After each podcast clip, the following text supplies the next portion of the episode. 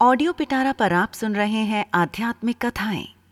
कथा का नाम है, धर्मराज की धार्मिकता। महाराज युधिष्ठिर ने जब सुना कि श्री कृष्ण ने अपनी लीला का स्मरण कर लिया है और यादव परस्पर कलह से ही नष्ट हो चुके हैं, तब उन्होंने अर्जुन के पौत्र परीक्षित का राज तिलक कर दिया। स्वयं सब वस्त्र एवं आभूषण उतार दिए। मौन व्रत लेकर केश खोले सन्यास लेकर वे राजभवन से निकले और उत्तर दिशा की ओर चल पड़े। उनके शेष भाइयों तथा द्रौपदी ने भी उनका अनुगमन किया। धर्मराज युधिष्ठिर ने सब माया मोह त्याग दिया था। उन्होंने न भोजन किया, न जल पिया और न विश्राम ही किया।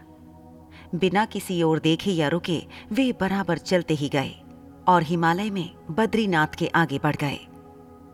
उनके भाई तथा रानी द्रौपदी भी बराबर उनके पीछे चलती रही।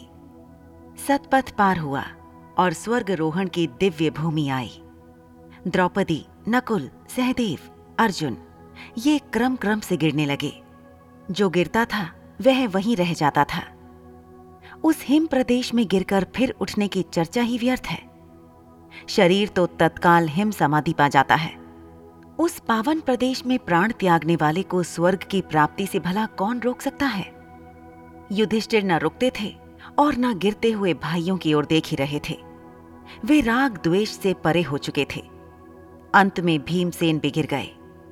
युधिष्ठिर जब स्वर्ग रोहण के उच्चतम शिखर पर पहुँचे तब भी अकेले नहीं थे। उनके भाई और रानी द्रौपदी मार्ग में गिर चुकी थीं, किंतु एक कुत्ता उनके साथ था। यह कुत्ता हस्तिनापुर से ही उनके पीछे पीछे आ रहा था। उस शिखर पर पहुँचते ही स्वयं देवराज इंद्र विमान में बैठकर आकाश से उतरे। उन्होंने युधिष्ठिर का स्वागत करते हुए कहा, आपके धर्माचरण से स्वर्ग अब आपका है, विमान में बैठिए। युधिष्ठिर ने अब अपने भाइयों तथा द्रौपदी को भी स्वर्ग ले जाने की प्रार्थना की। देवराज ने बताया, वे पहले ही वहाँ पहुँच गए हैं। युधिष्ठिर ने दूसरी प्रार्थना की, इस कुत्ते को भी विमान में बैठा लें। इंद्र बोले, आप धर्मज्ञ होकर ऐसी बात क्यों करते हैं? स्वर्ग में कुत्ते का प्रवेश कैसे हो सकता है? यह अपवित्र प्राणी मुझे देख सका यही बहुत है। युधिष्ठिर बोले, यह मेरे आश्रित है। मेरे भक्ति के कारण ही नगर से इतनी दूर मेरे साथ आया है। आश्रित का त्याग अधर्म है। इसके बिना मैं अकेले स्वर्ग नहीं जाना चाहता।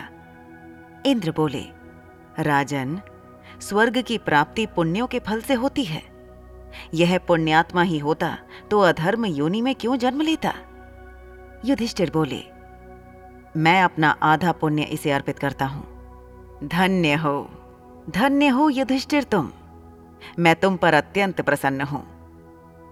युधिष्ठिर ने देखा कि कुत्ते का रूप त्याग कर साक्षात धर्म देवता उनके सम्मुख खड़े होकर उन्हें आशीर्वाद दे रहे हैं।